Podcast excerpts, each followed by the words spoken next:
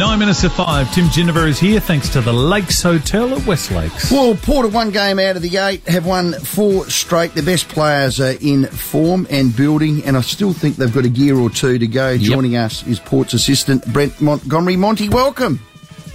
Sorry, thanks, mate.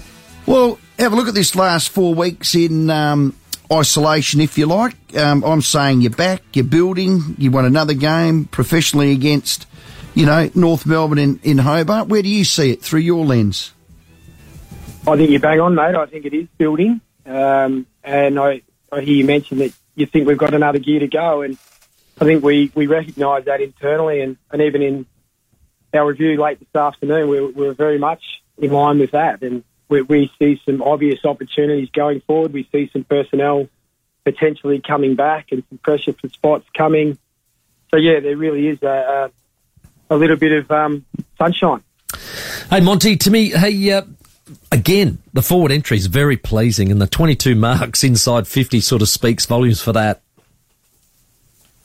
Absolutely, mate. I, I think um, on a, quite a number of occasions I've been on this show or others, and we talk about our inefficiencies going forward mm. and how mm. they've they have sort of held us back over the last two or three years. There's, there's no doubt about that, and we, we haven't shied away from that. And it has been pleasing to see us take 40 plus marks over the last inside 50 over the last two weeks, uh, and see those guys develop some connection and synergy and and really find their competitive edge in front of the boards. It's certainly an easier game to play, or a much more enjoyable game to play when there is some um, some reward for our forwards. So yeah, very pleasing. And mate, uh, you're making the midfield work. They're working for their pay. There's no doubt about that. I thought Butters looked uh, back to sort of 100% health. Uh, uh, I loved, you know, uh, Rozee being in there. He just adds that little bit of class, and you know, his sidestepping he gets around people is amazing. But and the old boys keep on keeping on. I thought Ollie Wines was loving the conditions.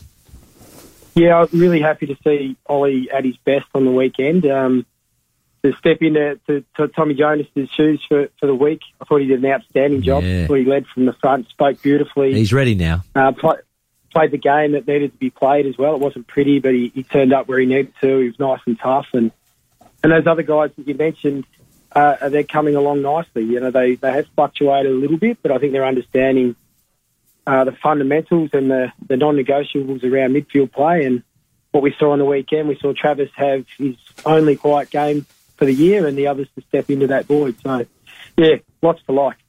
Sam Hayes. Now we we didn't expect this to happen. With uh, you know Scotty Lycett, you thought was going to play out the year as he normally does, but he's he's been injured, and Sam's had to go in there probably prematurely, but he's at least getting his hand to it. I mean, I think the only lesson he got was probably from Paddy Ryder, which a lot of people get that lesson. But he's done pretty well, hasn't he? Just to get his hand to at least give us our guys a 50-50 chance. Yeah, he has. He, has got he's got a dimension to his game that, that maybe Scooter Lycett hasn't got, and that, that's probably a bit of ascendancy in, in jump at centre bounce. Yes.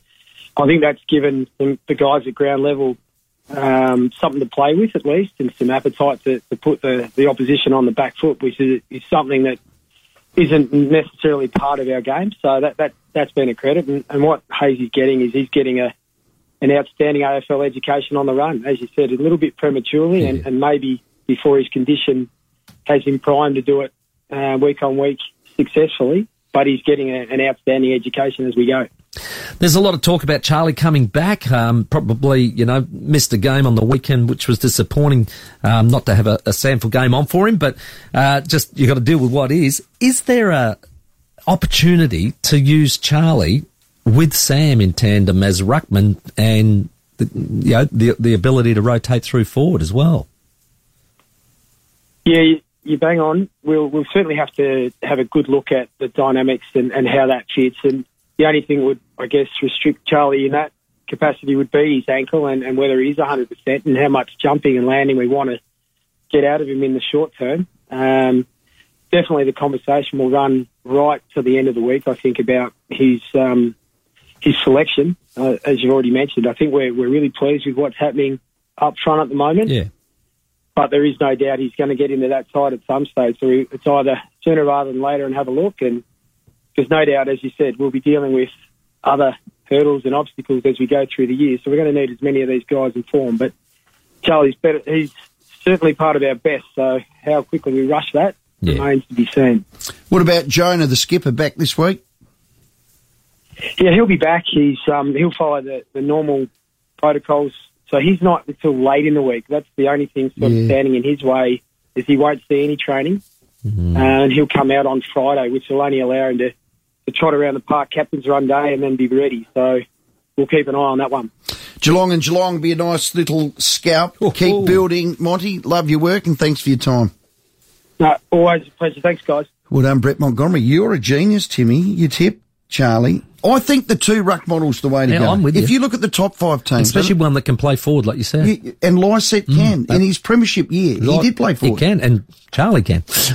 So, Well- yeah, it can work. I like that a lot. All Mm. There you go. Look, uh, guys, I don't know if you like watching AFL games. I do. But if you do watch them, like watching them it. live and loud, we'll get down to the uh, Lakes Hotel at West Lakes. A huge five metre LED super screen. The tabs there, the beers are there, everything's happening, and of course, the beautiful views of the lake. the Lakes Hotel. Timmy, Love 'em. well done. Thank you, Tim. We'll see you this time next week and hear you part of Five A's footy coverage. Coaches' votes across the weekend. Ollie Wines gets the 10, Connor Rozee 8, 4 for Powell-Pepper and Amon, hmm. 3 for Butters and 1 for Darcy Byrne-Jones. Can we go to the break before Bix at five with Tim's new theme song for Port Adelaide that will play whenever they do really well? Well- Because he, he gave it the thu- he gave it the can. thumbs up. And Let's just, do it. And just quietly, this was going on in his head when Monty agreed with his idea about Charlie in the ruck. He's like, yeah, I got that right.